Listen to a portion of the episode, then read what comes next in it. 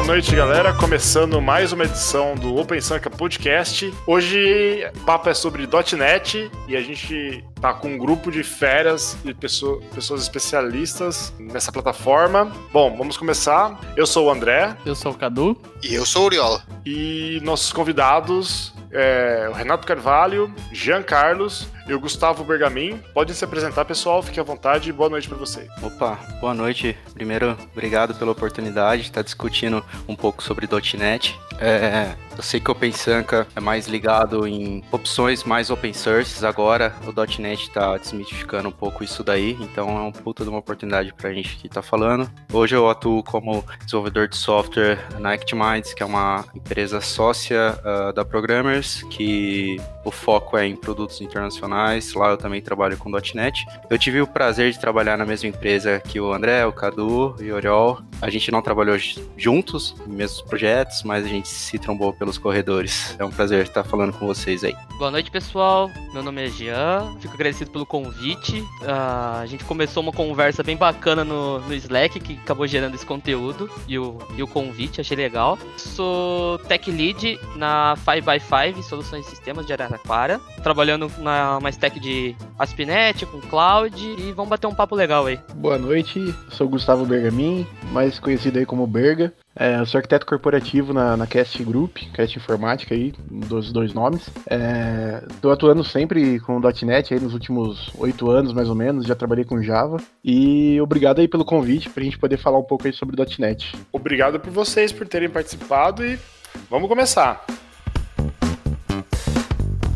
Eu queria deixar claro aqui que meu conhecimento em .NET é zero e meu conhecimento em C Sharp é 2 de 0 a 100, porque meu único contato, o único não, mentira que eu já vou contar um caso. Meu primeiro contato com C Sharp e alguma coisa relacionada ao .NET foi quando na pós-graduação desenvolvimento para dispositivos móveis tinha uma grade de para desenvolver em Windows Mobile, porém não existe mais, né? Então a gente aproveitou a grade para estudar um pouco de C Sharp e Windows Universal Platform. Acho que é isso, é o w, WP, é.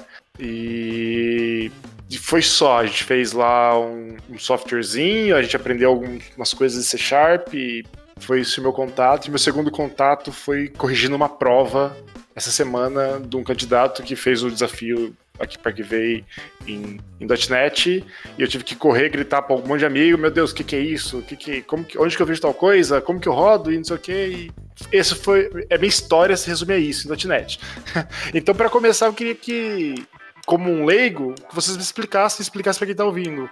Qual que é a diferença do .NET Full Framework é, e do novíssimo, não tão novíssimo, né, porque já está aí há algum tempo, o .NET Core, que muito está se falando ultimamente. O bom é que a gente pode falar um monte de besteira aqui que ninguém vai saber nada, né? Então... Hora de dar carteirada. Gente... Minha experiência com .NET foi quando eu saí do VB6 para ir pro VBNet. Só só também. É, foi uma evolução já, né? Não, mas parei no começo. Bom, não, vamos puxar aí do começo, né?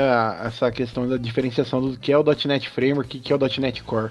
Então, acho que pode começar falando que todos eles são .NET. É, .NET Framework, ele existe aí há, há mais de 10 anos.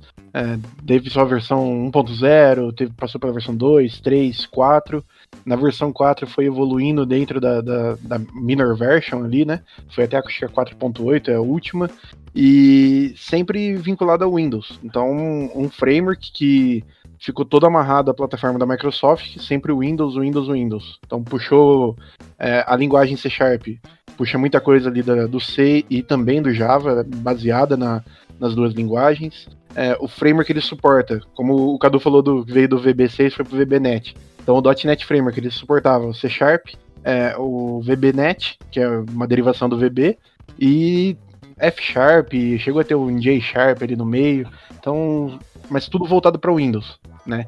E foi algo que foi surgindo desde lá de antes de 2010, né? Acho que 2001, se eu não me engano, acho que é a versão 1.0. E o framework foi sendo construído voltado para o Windows e sempre evoluindo, mexendo sempre na mesma no mesmo o mesmo código, é, todas as bibliotecas ali foram acrescentando recursos em cima de recursos e sempre voltado para Windows. Aí chegou no momento que a Microsoft começou a mudar seu, seu mindset e querer ir para outras plataformas, né? Muito por conta da, da plataforma de nuvem, né, do, do Azure, que tem que ser aberta a todos os sistemas operacionais, a todas as ferramentas. Então, ela começou a mudar o mindset dela e uma das mudanças dentro de todos os seus produtos foi trabalhar no framework para ele ser multiplataforma. Então, eles começaram a criar o .NET Core. O .NET Core ele é um, uma, vamos dizer assim, um port do .NET Framework que é compatível com multiplataforma. Então, a maior parte dos recursos deles, do, do recurso do .NET Framework, foi trazido para o .NET Core, é, só que reescrevendo todo o framework. Então eles não pegaram mais o, o que eles estavam acostumados a fazer de sempre evoluir no mesmo framework, eles reescreveram ele do zero. Então todos o, todas as bibliotecas, principalmente as voltadas para a web, que é, que é o ASP.NET, foram reescritos de forma a compatibilizar eles com é, outros sistemas operacionais e também melhorar ele, né? Deixar ele mais leve, trazer performance. E aí surgiu o .NET Core. Então, essa que é a, a diferença. Para entender, o .NET uh, Full Framework seria só para Windows e o NetCore foi uma evolução, ou uma reescrita, enfim, para ser multiplataforma, é isso? Isso. Exatamente. Mas a, a, linguagem, a forma de escrever muda muito ou é então, basicamente a mesma coisa? Isso é uma, uma coisa legal de, de se falar, porque assim como foi evoluindo é, os frameworks de versão, eu comecei a trabalhar em 2008, se eu não me engano, com era .NET Full Framework 2.0. É, o que que acontece? O C Sharp, é, ele também foi evoluindo em paralelo. Então, a gente tinha uma evolução de versão e a gente também, do outro lado, em paralelo, a gente tinha uma evolução da linguagem em si. É, por que C Sharp? O pessoal fala C Sharp. Porque foi a linguagem mais adotada nesse, nessa plataforma, né, em .NET, que o pessoal utiliza para desenvolver. Então, hoje, por exemplo, né, o Berga comentou sobre, todo, deu um overview completo aí, desde o framework até o core. É, hoje a gente está indo para um .NET Core Preview 5.0 com um C Sharp 9. Então, é interessante você falar isso, Ariel, porque é, uma coisa é os recursos da linguagem, outras coisas é o recurso é, do framework, né? Então, depois a gente pode até falar um pouco mais sobre algumas funcionalidades, algumas questões da linguagem, mas é uma evolução aí é, contínua dos dois. É, eu acho que o que o Berger falou, né, sobre pro Linux, eu acho que o que evoluiu foi o, o framework, sim, né, não a linguagem. Porque pelo que eu lembro, eu, antes do Netcore, a gente conseguia rodar o C Sharp no Linux com o Mono, não é? Sim, tinha o Mono que ele roda até no Mac.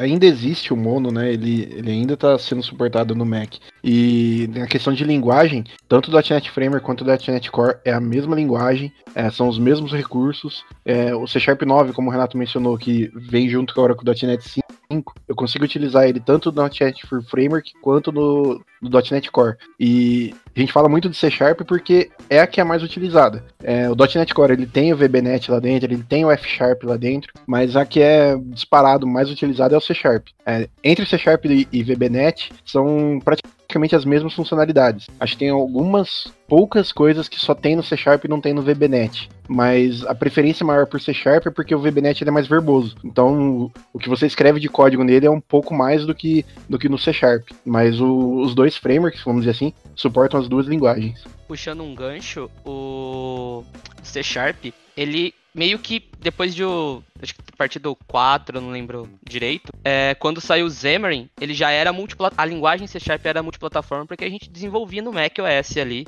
para fazer aplicativo. Então, tipo, ele, ele tinha isso, só o framework que não. É, ele, o Xamarin ele já era suportado, se eu não me engano, pelo, pelo Mono para rodar Exatamente. É uma analogia que a gente pode fazer, é uma comparação, é quando a gente fala de framework em .NET, a gente pode fazer uma analogia com o Spring do Java, se eu não me engano, assim como tem vários módulos, quando você começa a trabalhar, vamos para um projeto Spring e tal, é, eu vou precisar de acesso ao banco de dados, eu vou precisar, uh, sei lá, de autenticação, então eu vou puxar esse módulo aqui, esse módulo aqui. A diferença é que o framework não existe essa divisão, ele já é um, ele é construído como um todo. Como você faz para acessar cada parte dele? Aí você utiliza o namespace. Então vamos por ah, o system.text para eu trabalhar mais focado ali em é, manipulação de string. Ah, sei lá, o, o System.diagnostic, para eu trabalhar mais na parte de depuração, enfim. Então, para a gente tentar fazer uma analogia, é um pacote. É um pacote que oferece vários recursos para você, que você não precisa buscar de terceiro, que já está é, bem escrito no próprio framework.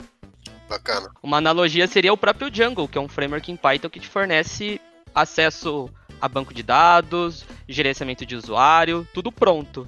O AspNet ele te dá isso, exatamente como o Renato falou, tudo ali.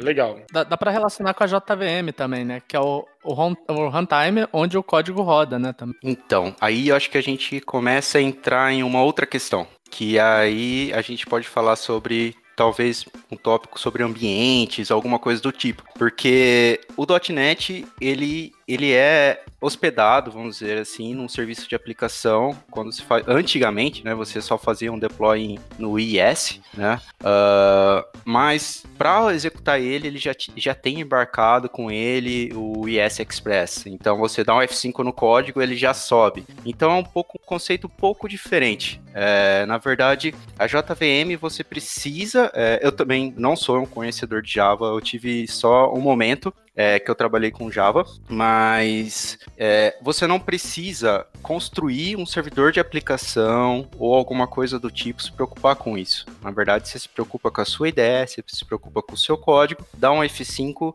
ele já sobe todos os serviços para você. Então, tentando fazer uma comparação com o JVM, é mais ou menos por aí, entendeu? Bacana. Deu para entender, sim. Complementar com a questão entre .NET Framework e .NET Core ainda, é, tem um outro elemento que é o que é pouco falado, mas existe ali, vamos dizer assim, um outro framework ali ainda no meio, que na verdade é uma especificação, que chama .NET Standard. É, pensando que eu tenho .NET Core, que é multiplataforma, eu tenho .NET Framework, que é só o Windows, os dois estão caminhando ali juntos, e eu tenho aplicações nas duas plataformas, é, eu vou ter que ter duas, dois codebases, né, dois códigos separados para eu manter, não vou poder compartilhar nada entre um e outro. Aí pensando nisso, a Microsoft fez o .NET Standard, é, que é uma outra especificação do framework que define código que é compatível com os dois. Então eu posso criar ali uma, uma biblioteca, uma library, que é baseada no .NET Standard, que eu vou poder usar tanto em aplicações que rodam no Linux com .NET Core, quanto em aplicações que rodam só no Windows com .NET Framework. Eu consigo compartilhar o meu código entre as duas plataformas. Exemplo disso é, por exemplo, o NHibernate, que é o port do Hibernate do Java para .NET, ele é .NET Standard. Então eles mantêm um código só, uma aplicação só, né, vamos dizer assim, que é compartilhado entre os dois. Tá? Então tem mais esse elemento que esse aí é um pouco é menos falado porque ele está mais interno do, do framework. E sobre o que o Renato estava falando de execução, hum, a JVM, se eu não me engano, o, o Java ele é compilado e a JVM interpreta para ela converter aí na, na, linguagem de máquina. Só que nesse meio do caminho, ela tem que gerenciar a memória, ela tem que fazer todo o gerenciamento para a aplicação funcionar. É mais ou menos esse o funcionamento dela, né? Sim, sim. Sim. Então, do, do .NET, ele tanto C Sharp quanto VB quanto F Sharp, eles quando compilado, hoje eles compilam para uma linguagem que chama IL, que é Intermediate Language. Essa linguagem é a linguagem mais próxima da linguagem de máquina. Então, na hora de executar, o, a máquina que usa o .NET Framework vai ter ali o, os componentes que vão ler esse IL e executar a linguagem de máquina. É, sem ter que fazer o gerenciamento de memória, isso ele já delega direto para o sistema operacional, que é o, o, Windows. Agora, no .NET Core, esse IL, quando eu compilo a aplicação, ele gera o código no Intermediate Language e junto ele já gera pacotes ali voltados para o ambiente onde eu quero executar. Então, por exemplo, eu vou pegar minha aplicação, eu quero publicar ela para Windows, macOS e Linux, eu vou gerar três publicações, cada uma com o target do sistema operacional que eu vou usar, e aí ele complementa a minha compilação já com os componentes necessários para ele executar o IL naquele ambiente. Aí ele não chega a ser uma máquina virtual, porque ele não tem que fazer todo o gerenciamento, mas ele vai ali com o componente vamos dizer assim, traduz para que o sistema operacional onde ele estiver executando faça todo o gerenciamento e execução da aplicação. É, bacana. Caraca, sensacional, velho. Então, não tem mais a figura dessa máquina virtual interpretando um código que já foi compilado. Tem, de fato, é um bundle, um binário que roda tudo para aquele OS. Isso. Muito exatamente. legal. É como, vamos dizer assim, o TypeScript lá do Angular, em vez de usar o, a compilação lá do Ahead of Time, aquela compilação que é just in time. Então é daquele modo que o C Sharp trabalha. Uma dúvida, você comentou que precisa compilar em função de onde você vai executar, certo? Isso. Isso se aplica também quando você dockeriza a aplicação? Ou, ou, ou, ou, no caso, quando você dockeriza, já dockeriza é, uma imagem Docker e aí vai rodar em qualquer lugar? É, quando você dockeriza, o recomendado é que você já faça o multi-stage build do Docker. Então você vai fazer o processo de compilação dentro da imagem. É, usando. A Microsoft disponibiliza tanto uma imagem com SDK quanto uma imagem com, com runtime. Então você. O recomendado é que você compile dentro da imagem do SDK e o compilado você joga numa imagem com runtime. Aí nesse caso você só precisa uma, uma, uma, uma compilação, né? Não uma Isso, compilação. uma compilação. Porque ah, ele legal. já vai estar vinculado ao sistema que está rodando ali dentro do, do, do container. Bacana. Uma pergunta interessante, Ariel, porque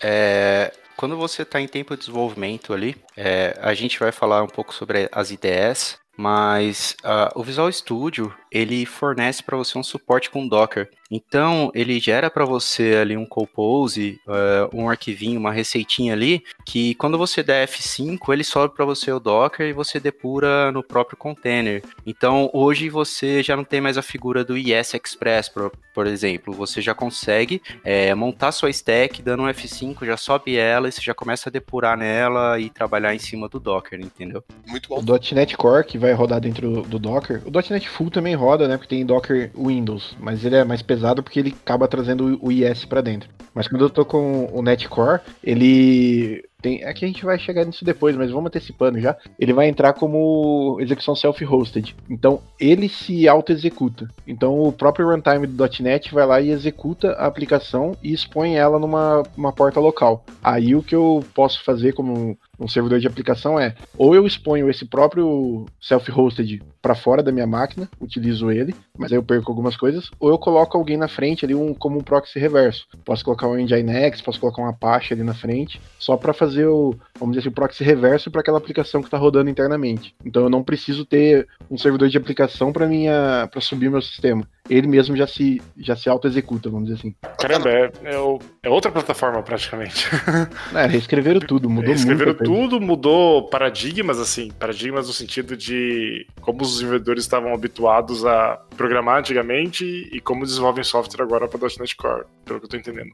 Com uma certeza. Dúvida, uma dúvida que eu fiquei é, ainda existe evolução e manutenção do .NET Framework? Existe, é, tá saindo versão dele ainda, mas aí é o, a gente vai chegar depois, tudo vai unificar num, num outro framework que está sendo construído, que é o .NET 5. Tudo, tudo vai ser um cara só? Sim, aí a gente vai, vai chegar nesse ponto ainda, porque tá, é, tá é, o, é, a evolução do, do, framework. Spoiler. Spoiler. vai ter mais rolo ainda, né? Já não, não tá complicado o suficiente. Puxando um gancho do André, quando ele falou que reescreveu tudo, uh, quando a Microsoft, se não me engano, dois, três anos atrás, né, que tá o ASP.NET Core já, é, quando ela teve essa mudança, ela notou, na, em uma das, dos, dos, artigos dela sobre a reescrita, ela notou que estava muito custoso dar manutenção e evoluir o full framework do jeito que ele foi escrito. É, junho de 2016, eu recebi uma colinha aqui. É, estava muito custoso é, dar manutenção e lançar funcionalidades novas no framework do jeito que ele era. Como o Berg apontou, o full framework ele tem ele não dá suporte só para C Sharp e web. Ele tem todo um background ali de aplicação web, aplicação comunicação de serviço, é, aplicação de é, Windows ali. Ele tem todo um background e isso tava, tinha uma stack muito custosa para dar manutenção para poder lançar funcionalidade nova. E o mercado de web ali, as aplicações, sistemas distribuídos, estava correndo, microserviços, né? Tava correndo para um lado modular, um, um, um, desenvolvimento mais rápido, com é, totalmente componentizado, né? Que é uma que o pessoal sempre comenta. Então, a, né, a, o objetivo da reescrita do, pro ASP.NET Core foi exatamente isso. Se vocês, é,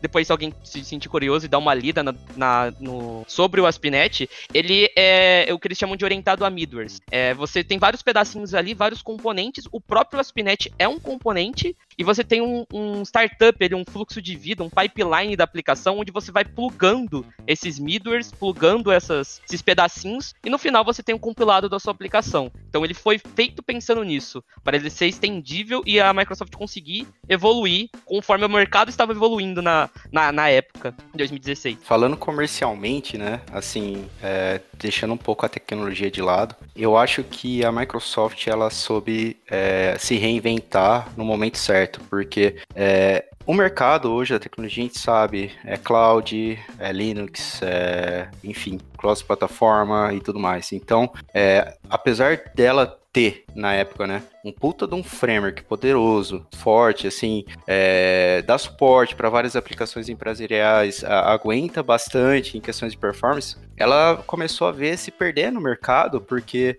é, cara, eu preciso mandar minhas coisas para nuvem, eu preciso integrar com mais coisas, enfim, né? Então, aí que a Microsoft mudou um pouco esse pensamento e falou: não, peraí, vamos então ir para o caminho que o mercado está indo e vamos fazer de uma forma certa, aproveitar esse momento para fazer isso. Então, essa evolução e esse entendimento da Microsoft foi muito interessante para nós desenvolvedores, porque a gente não ficou parado no tempo. Ela soube se reinventar no momento certo. Então, hoje o Azure também, é, talvez a gente não aborde tanto isso, mas, cara, é, puta de uma ferramenta de cloud, suporta várias coisas. Hoje a gente consegue subir .NET tranquilamente em AWS, em Google, enfim em qualquer outra coisa. E se não fosse essa mudança é, da Microsoft de pensamento, provavelmente teria perdido muito mercado e a gente já teria migrado de tecnologia também. Que massa. É, e sobre o que eu já estava falando de ter ser tudo modular, é, pensando aí na questão de hoje tudo é voltado a containers, é muito na moda o microserviços, aplicações leves, pequenas. A aplicação com o .NET Full Framework sempre tinha que carregar o framework junto. O framework ele tinha lá seus 200, 250 mega, até mais. Então então, por exemplo, alguém que estava desenvolvendo uma aplicação ASP.NET, você conseguia ali importar alguma biblioteca do, do Windows Forms, que é a aplicação desktop. Você conseguia misturar as coisas porque estava tudo junto na mesma biblioteca. E você ia publicar a aplicação, você tinha que carregar tudo aquilo junto. Aí eles modularizaram tudo.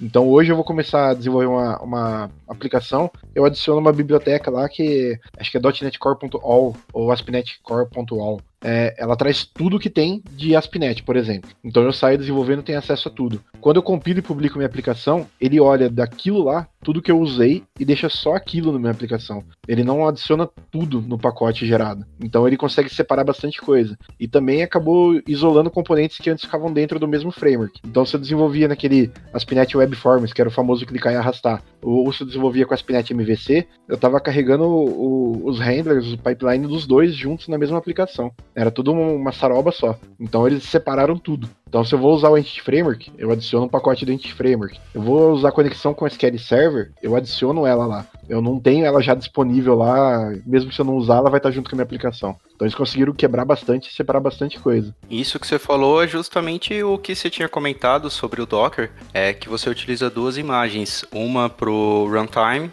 um pro, e outra pro SDK. O SDK você compila a aplicação com ele todo, vê o que utiliza e aí depois você só precisa do runtime para executar de fato a aplicação.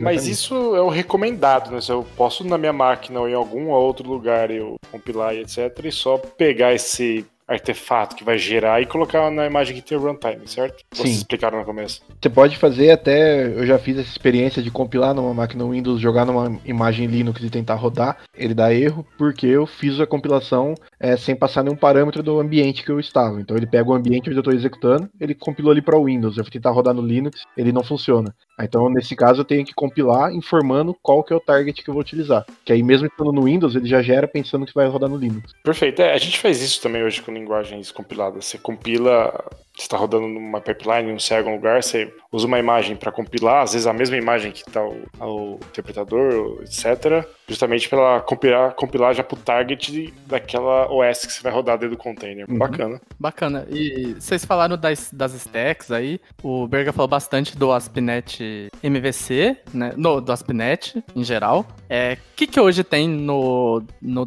.NET para a gente trabalhar com web? Que, quais geralmente são as ferramentas utilizadas? Porque vocês falam muito de ASP.NET ASP.NET MVC. Eu sei que é bacana, parece muito bacana, mas eu acho que a Microsoft devia ter mudado o nome, porque só de falar ASP.NET me remete ao ASP.NET Web Forms de antigamente. É, o pior é que ela, o pior é que ela antes era ASP.NET Web Forms e ASP.NET MVC. Agora é só ASP.NET. Na verdade é o ASP.NET Core, só botaram o Core ali, mas esse Core vai sumir futuramente. Vai ser só o MVC, né? É, ele tem hoje só tem o MVC, né? Na questão de montar páginas web, é só o MVC e agora o Blazor tá chegando, mas é, é ainda é baseado no, no ASP.NET MVC. E o resto é bem REST, né? É, o WebForms já ficou só para Windows mesmo, não, não vai evoluir isso e não vão levar para frente. Só ficou lá no .NET Framework e vai ficar aí dentro do framework enquanto ele estiver suportando aplicações aí em produção. Mas a ideia é que ele suma mesmo. É, a, a confusão tinha bastante quando no, no, no Full Framework eu tinha WebForms, MVC, Web API, que é só para fazer API REST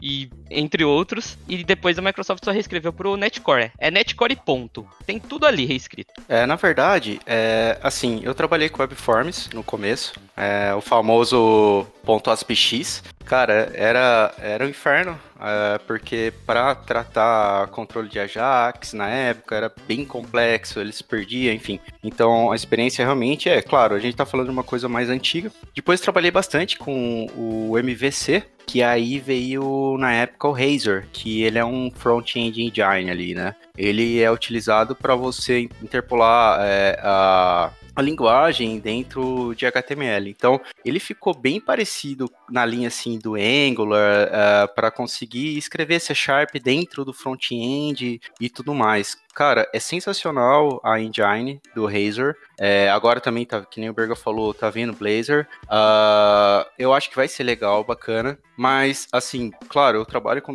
.NET, mas hoje, se eu fosse construir algo, o que, que eu faria? pensaria muito em uma, uma Web API em C Sharp, por exemplo, mas com certeza utilizar alguma tecnologia do mercado para front-end, por exemplo, um Angular, alguma coisa do tipo. Então, é legal, é muito bacana, é, a tecnologia é muito massa porque você consegue integrar seu software diretamente com uma camada ali do .NET, utilizando C Sharp, mas eu acho que a gente uh, tem umas tecnologias melhores se a gente for falar de front-end no Angular. É, eu, eu, também acho que no, no Netcore, acho que poucas vezes criei alguma aplicação com a SPNet MVC. É, para front-end eu tenho usado é, sempre o Angular ou algum outro framework. Não, cara, vocês vão me deixar triste. Por quê? Tem que fazer full stack, cara.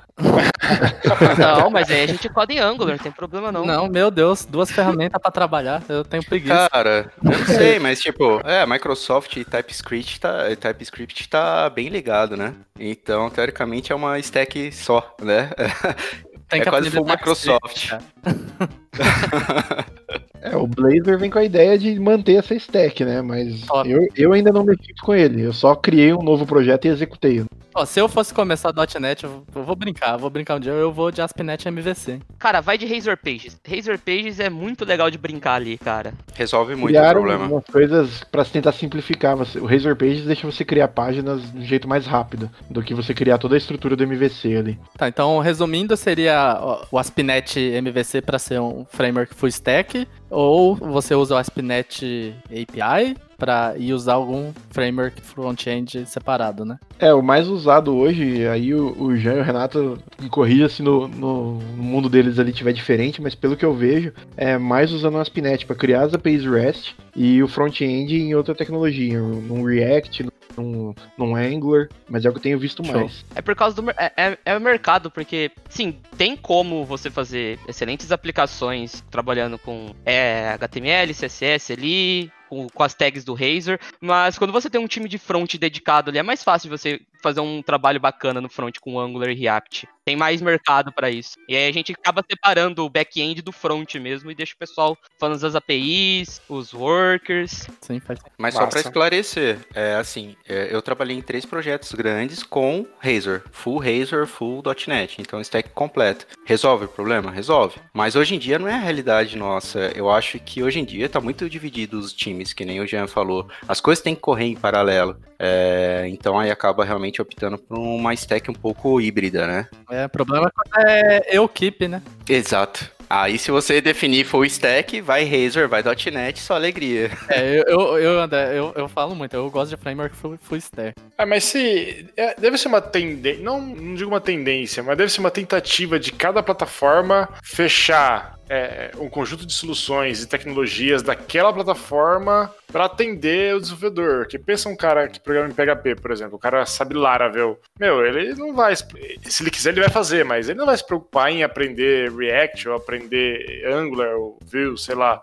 Meu, o Blade lá vai resolver todos os problemas dele no front-end também, sabe? No máximo, ele vai colocar alguma, alguma lib no JavaScript ou alguma coisa de CSS, mas vai resolver talvez o, o pequeno problema. Eu acho que é aquela, aquela questão de que com essa stack você consegue resolver talvez 80% dos problemas.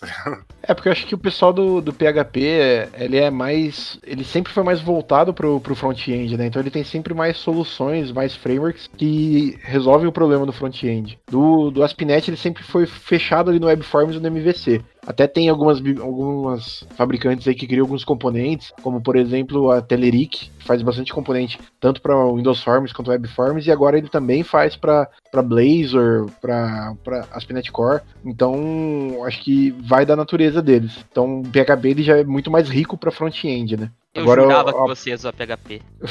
não, não é, não é, só, é que ele é mais voltado mesmo pra, pra front, né? A gente sempre trabalhou mais com front nele. E a Microsoft, com o .NET, pelo menos, é, tá mais voltado ali para um back-end. Agora que o Blazor foi algo que surgiu da comunidade, não foi da Microsoft, por exemplo. Então ela puxou aquilo para dentro dela para tentar trazer alguma coisa de novo. Porque senão ela ia ficar ali com, com o MVC, com o Razer, né, que é a engine do Razer, e evoluindo ela. Eu, eu, eu, confesso que eu me, eu me perdi um pouco. Tem o Razer e o Blazor, são coisas diferentes? É, o Razer, ele é uma, um mecanismo de eu gerar HTML, vamos dizer é assim, a grosso modo. É, Turo sintaxe do, de HTML com alguns componentes, mais C Sharp ou VBNet, e ele gera HTML. Beleza. Aí o Blazor, é, ele pega dessa todo esse mecanismo e vem com algo para suportar o WebAssembly. Então ele gera uma aplicação ali .NET, gera um código .NET que vai ser executado no navegador. Eu não ah, tenho mais só o código rodando só no servidor. Então é uma forma de eu fazer uma, uma SPA, por exemplo, só usando C Sharp, C Sharp e, e ASP.NET. Da hora. Agora entendi. Agora entendi. Da hora. Putz. Viu que a, a Microsoft não é boa com nome, né? Pelo visto.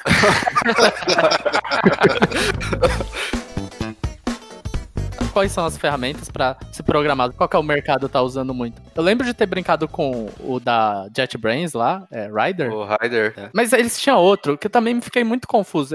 A JetBrains tem dois para .NET, que é o Rider e o... Ah, não, então o pessoal confunde geralmente o ReSharper do JetBrains. Ah, essa daí. São duas coisas diferentes. ReSharper, meu pastor, e nada me faltará. Exatamente. Por quê? O que que acontece? É, assim, falar um pouquinho sobre isso, a ideia mais utilizada é o Visual Studio. Isso não tem discussão. Porque, cara, é uma puta de uma ideia, boa demais, facilita muito é, em tudo. Ah, o Visual Studio para Mac já não é tão bom assim.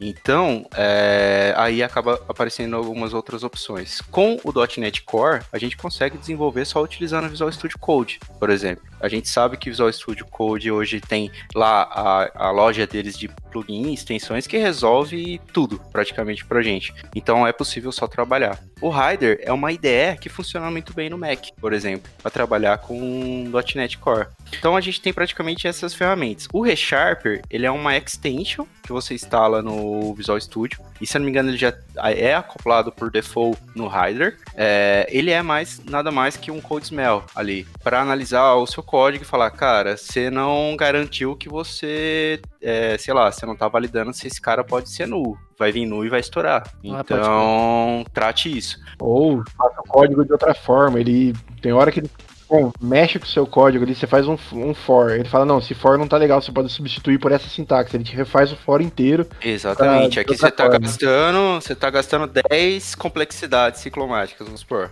Aqui você trocando, você faz em dois. Então é muito legal para quem tá aprendendo a desenvolver na linguagem. Cara, o, o ReSharp ajuda muito, porque ele te ensina o padrão da linguagem, não vai te, não vai te, é, vai te ajudar a não fazer cagada, né? Então são coisas diferentes. Ele não é considerado como uma IDE, de ah, fato. Tá, ah, que legal. Uma puta de uma ferramenta para usar junto com a IDE. Cara, JetBrains é foda, cara. JetBrains é foda. Uma pergunta relacionada com isso que você falou, de dar sugestões e tudo mais. Uh, tem algumas linguagens que são um pouco mais uh, livres em quanto a, a, forma de fazer as coisas, forma certa de fazer as coisas. Tem várias formas certas de fazer as coisas. Uh, pelo que eu entendi, no .NET é um pouco mais fechado nesse sentido. Não fechado, é um pouco mais estrito. Tipo, a, a forma certa de fazer um for é assim quando é nessa condição. Quando é outra condição é desse jeito. É um pouco mais fechado ou não? Também tem muitas opções para a mesma coisa e não tem não, certo e errado. Pro .NET, ele é indiferente diferente. O .NET ele te deixaria escrever de qualquer forma. Ele vai ter assim é, é, mecanismos que vão te recomendar algumas coisas. Então, pensando em Visual Studio, ele tem um recurso que chama Code Analysis, que isso já vem desde o .NET Framework, que vai olhar ali um, um conjunto de boas práticas, um, um, guia ali, vai olhar seu código e falar, ó, aqui você pode fazer dessa forma, aqui você pode fazer dessa outra forma, que é na verdade a análise que, por exemplo, o Sonar executaria.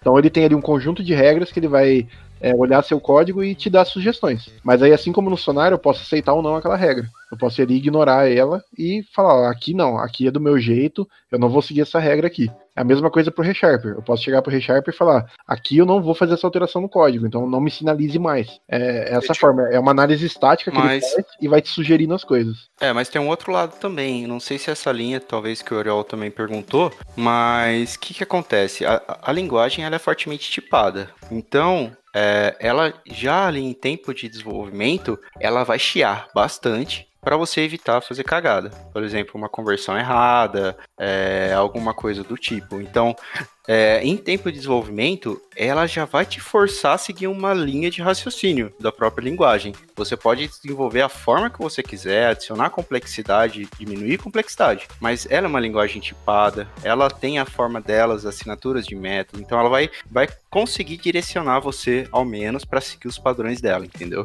Bacana, legal, legal, ficou, ficou claro.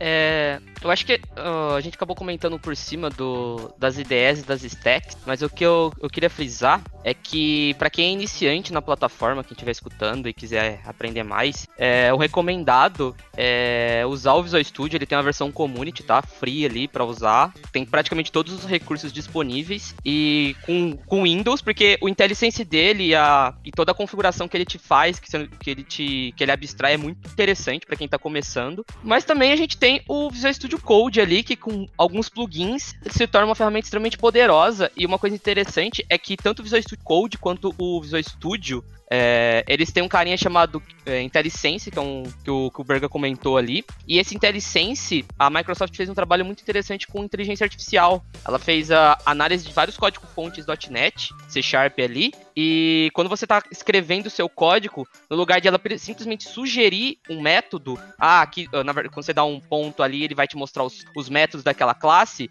ele analisa o seu código, obviamente você tem que habilitar essa funcionalidade tanto nas, nas duas ideias, mas ele analisa seu código e com base na, na telemetria que ele tirou de inteligência artificial, ele te fala qual o método que normalmente as pessoas usam ali. Por exemplo, o método de string, normalmente as pessoas usam o start with para verificar qual é a primeira, o primeiro caractere que está naquela string. Isso é muito legal, isso ajuda muito pro pessoal que está começando, principalmente no Visual Studio. Bem Cara, lembrado, bem que lembrado. Que massa, que massa. É, você falou do IntelliSense, e se eu não me engano é esse recurso que tá no GitHub quando que tá permitindo a gente navegar pelos arquivos, certo? E, se eu não me engano, sim, mas eu preciso confirmar.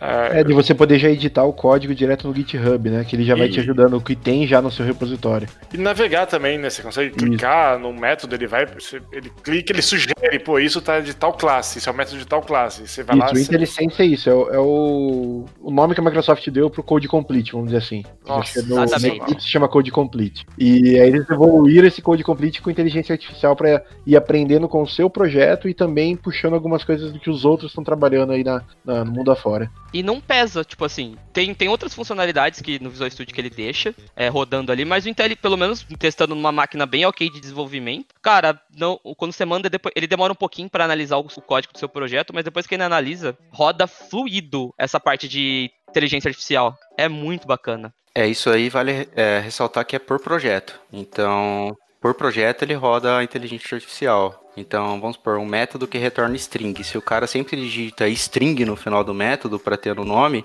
quando o cara estiver escrevendo um método que vai retornar string, ele já completa esse nome do método com string no final, por exemplo. Então, ele é, realmente tem uma inteligência artificial para te ajudar a codificar no padrão daquele projeto. É, eu, eu tava usando uma, um plugin pro, pra IDE, para um gestor de textos chamado Tab9, só que eu desinstalei porque tava fritando meu CPU aqui. Mas ele fazia justamente isso, usando inteligência artificial, tentando acertar a próxima linha de código que eu ia sugerindo coisas. Nossa, mano, é- eu usei, é muito bom mesmo. cara. É, eu, eu, só, eu só parei porque tava ferrando meu computador. Provavelmente alguma configuração errada, não sei, mas. É só fechar bom. o Chrome.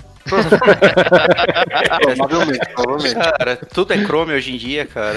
Não, não tem Até o mais IE é como fugir. Chrome. Deixa eu ver. É o IE Chrome. Só O- fazendo uma correção, é, a Microsoft não chama de IntelliSense essa questão que é, usa essa inteligência artificial. Eles chamam de IntelliCode, tá? É, o plugin, o plugin acho que no, no VS Code, quando você instala, é IntelliCode, se não me engano. É, no, Isso, no exatamente. Também. É um complemento do IntelliSense. O IntelliSense é, é o normal, né? O padrão que tem, acredito que em todas as linguagens. O IntelliCode é essa inteligência artificial acoplada ao IntelliSense. Acho que IntelliSense é o nome da técnica, né? De... Exatamente. Continuando falando de, de Visual Studio, e Visual Studio Code também, porque serve para os dois, numa stack de iniciante, que eu, que eu já cheguei a fazer isso com o, o Berga num projeto quando a gente trabalhou junto. É, tem um carinha chamado Live Share. Cara, basicamente você tá no seu projeto, trabalhando ali, você tá com um problema, você gera um link e manda pra pessoa. A pessoa não precisa ter o código baixado na máquina, precisa ter nada, apenas o Visual Studio ou o Visual Studio Code. E uma conta no GitHub ou na Microsoft. Assim que ele acessar o link, automaticamente o código, é, o código que o cara tá debugando aparece na máquina do desenvolvedor e os dois começam a compartilhar o código e debugar junto. E quando é, interrompe esse stream de dados, some to- todo o rastreio de código na máquina do cara que recebeu esse. É fantástico pra fazer troubleshoot. Caralho, fiquei impressionado Lembrado. agora.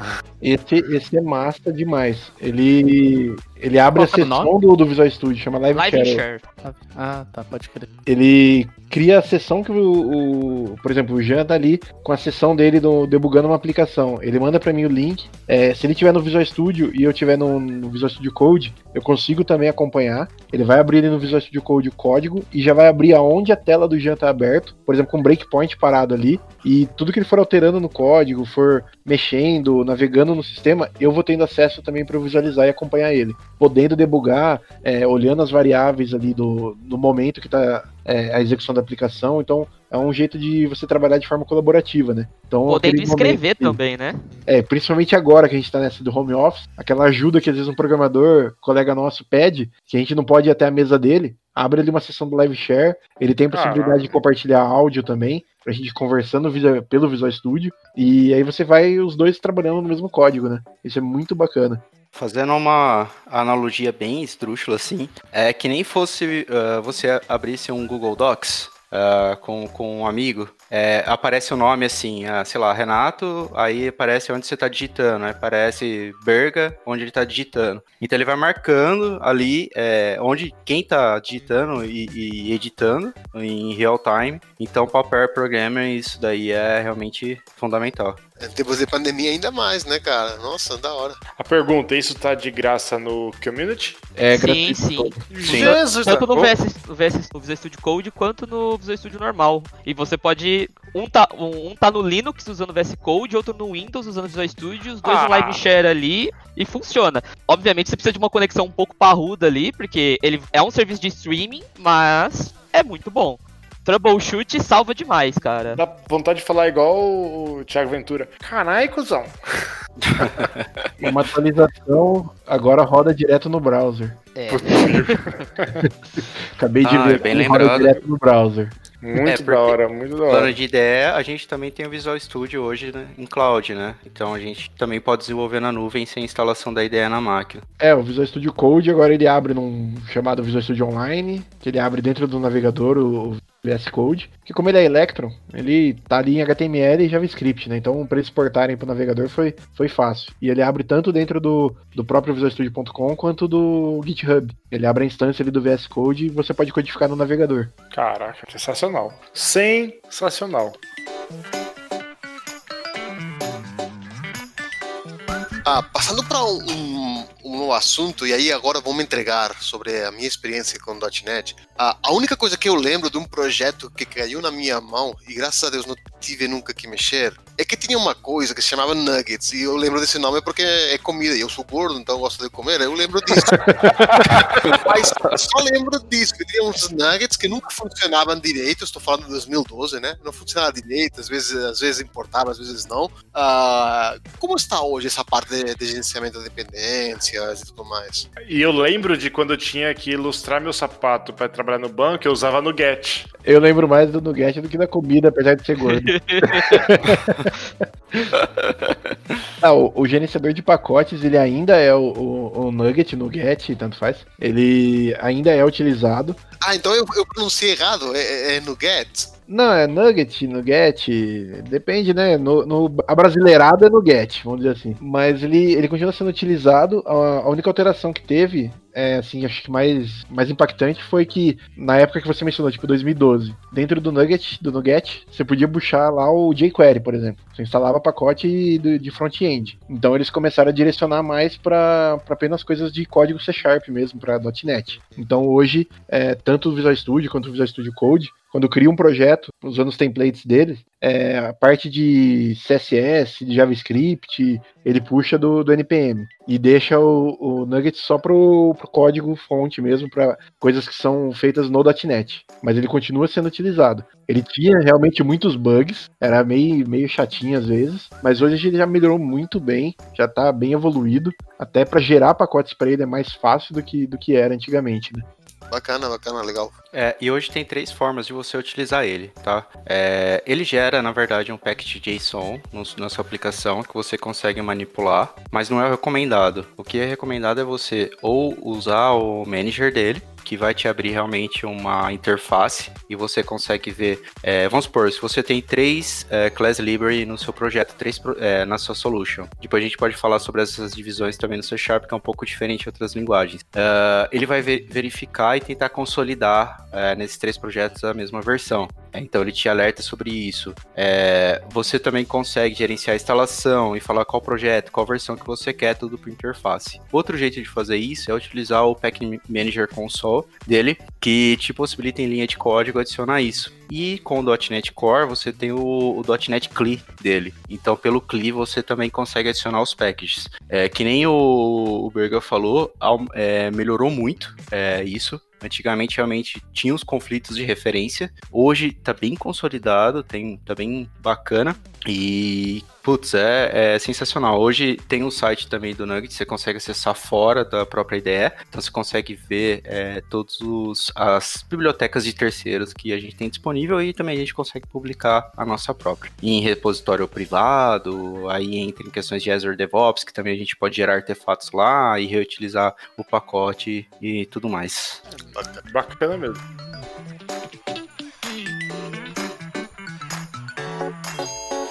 Mudando um pouco de assunto, é... falar um pouco de, de DDD. Eu, eu, nunca li aquele livro azul do, do Evans, né? É, mas eu já ouvi muito falar que é, algumas arquiteturas e design de projetos em C Sharp e .NET seguem à risca o que está proposto no livro e você vê isso em alguns projetos, uma divisão bem clara de domínio entre camadas de aplicação, de infraestrutura e etc né, e, e entidades. É, eu queria que vocês pudessem explicar, ou eu queria entender qual que é essa relação mesmo. Tipo, eu sei que o DDD não é sobre pastas, diretórios. Eu sei que não é isso. Ponto final. Sobre domínio. Não é arquitetura.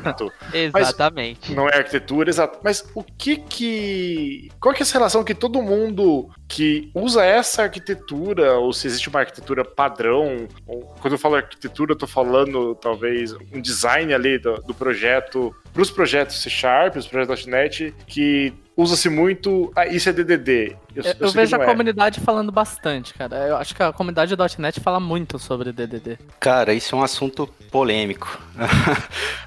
Ainda mais para um mundo é, do .NET, né? Que nem vocês falaram. Bom, para a gente começar a entender um pouco de DDD em .NET, hum, a gente tem que explicar um pouco como que é separado as coisas em .NET. É, em .NET, geralmente você cria um arquivo que chama solution. Essa solution, ela pode ter é, dentro dela um ou mais projetos, tá? Essa é a divisão primária do .NET. Então, praticamente eu começo com uma solution e vou adicionando os meus projetos dentro dela. Então, é, Disto isso, vamos supor, eu crio um projeto que chama Application, que vai lidar com a minha parte de front e crio um outro projeto que chama Domain. Que, que acontece? Elas não se comunicam por padrão. Eu preciso adicionar uma referência do meu projeto domain na minha, uh, no meu projeto aplicação. Aí sim, é, a gente vai ter só um, uma via de um lado, né? É, da aplicação consumindo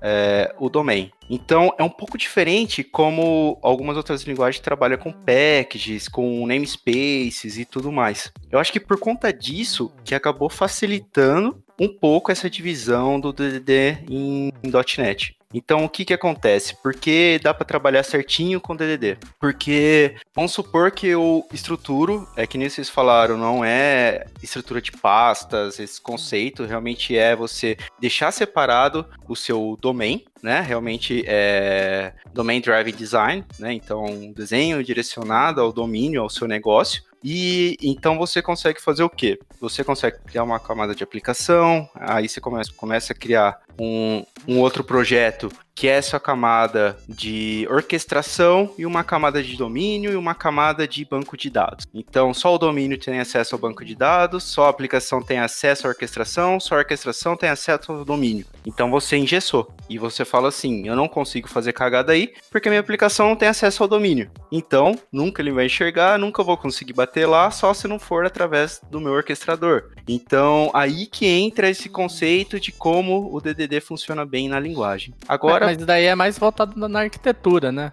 Exatamente, mas é na forma que é, também é con construída uma solução em .NET. Porque esse projeto, ele não precisa estar no mesmo diretório. Se eu criar uma outra solution em outra pasta e importar esse meu projeto, ele também faz parte da minha solution. Então eu consigo ter um projeto em quatro solutions, sendo o mesmo, mesmo domínio, o mesmo negócio. É, agora, falando um pouco sobre a comunidade, o que, que aconteceu e que é o que gera polêmica um pouco às vezes, é que, se eu não me engano, lá por volta de 2014, se eu não me engano, 2015, teve um boom na comunidade, porque uh, dentro da Microsoft tem o que a gente chama de MVP, que são pessoas né, é, reconhecidas pela Microsoft que contribuem muito para a comunidade. Então eles acabam recebendo esse título de MVP. E alguns MVPs, uma comunidade bem assim, uma panela, vamos dizer assim, por isso que gera discussão. É, eles acabaram criando um projeto perfeito, vamos dizer assim, um, um template de DDD.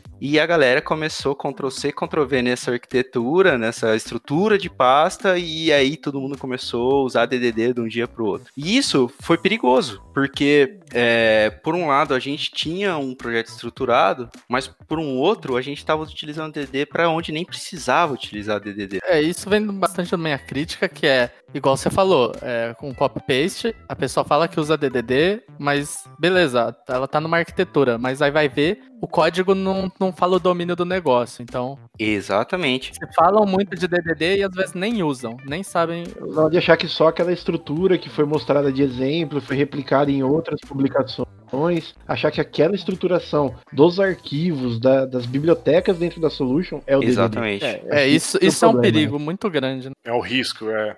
Por isso que eu falo, a comunidade ajudou muito, de certa forma, mas prejudicou demais também. Porque a, a, as pessoas que não buscam a entender realmente o de fato, ou, ou usar, é, pro, é, por exemplo, ler de fato um livro que nem o, o André comentou do Evans, é, não ter conhecimento, vai utilizar e, e, tudo mais. E isso foi um perigo porque, é, só recapitulando DDD, eu tenho uma, uma camada de model é, no meu domínio, e tem uma outra camada de model que chama view model para minha aplicação. Então eu sempre tenho que converter o que eu recupero lá da minha camada de domínio para minha view model. E aí a gente começa a utilizar outras tecnologias para isso, por exemplo, o AutoMapper. O AutoMapper faz para você, ele lê as propriedades de um arquivo, recupera valor já seta em outro. Só que vinculado com um banco de dados, com uma query pesada, com arquivos, é, com objetos alinhados, cara, ele cria uma referência circular você perde uma performance absurda. Uma query que era para retornar em 5 segundos, retorna em 2, 3 minutos. Aí começa a entrar outros conceitos. Você quer RS para você dividir a sua camada de banco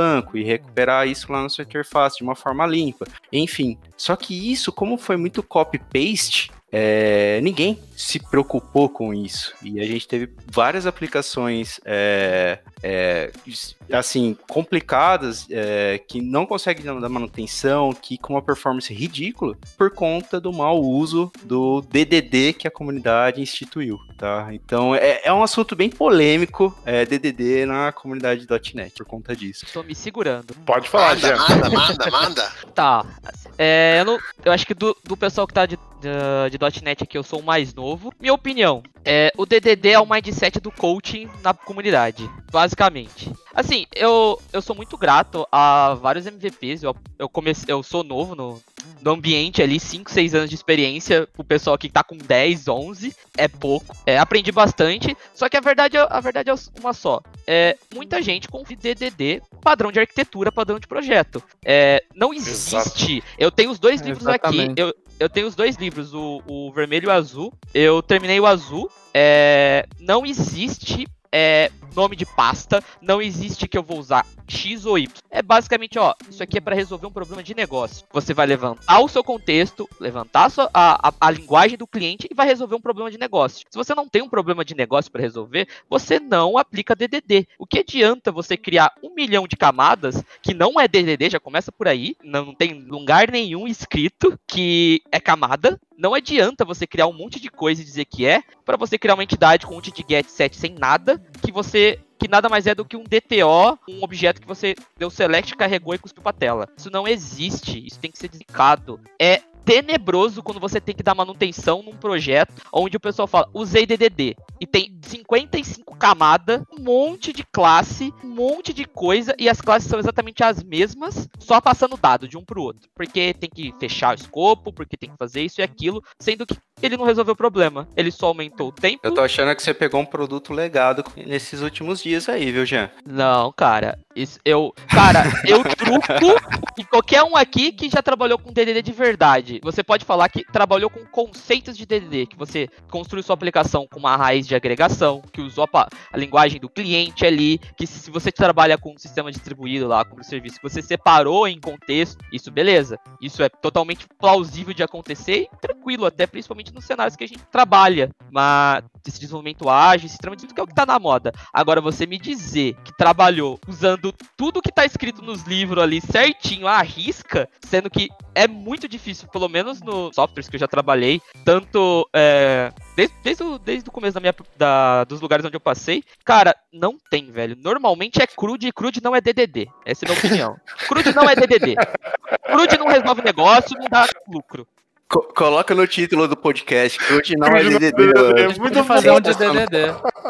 E eu vejo o pessoal confundindo muito é, Clean Architecture com DDD, às vezes. Solid, Isso- né? É, Exatamente. é, é, eu, eu vejo muito isso daí também, o pessoal focando mais na arquitetura, igual você falou, e não foca no negócio. Aí vai ver o negócio ainda tá errado, sabe? Eu, eu con- concordo de- demais com o que o Jean falou. Nossa, concordo muito é, com o que vocês estão falando. É, eu nunca, eu, eu falo também isso, eu nunca trabalhei com DDD, nunca li os livros, nunca conheci um DDD expert, nunca. Mas a gente tenta, né, na medida do possível, empregar algumas práticas, né, igual você falou, talvez de é, falar a linguagem do cliente, é, definir bons contextos, as, as fronteiras, etc. E não é só isso, é um monte, é uma disciplina bem grande, né? Sim, É, com certeza. Talvez a, a arquitetura, o design das pastas ali, pra, tem, o, o software tenta representar alguma coisa desses conceitos e geralmente falha. E falha, falha feio, igual o Jean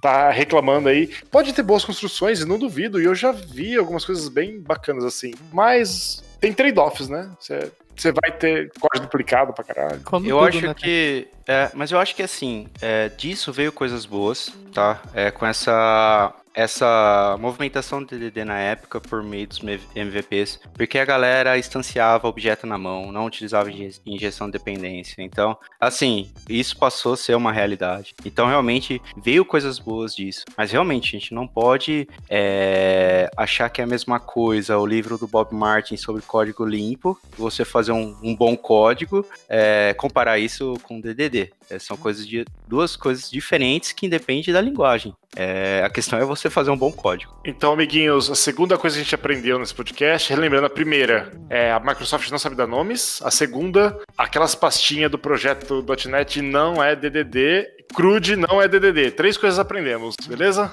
Perfeitamente. Se você numerar as pastinhas pra ficar organizado, aí pode Não. ser DDD. Ah, não, tá bom. E- Parei, parei. Muito bom, muito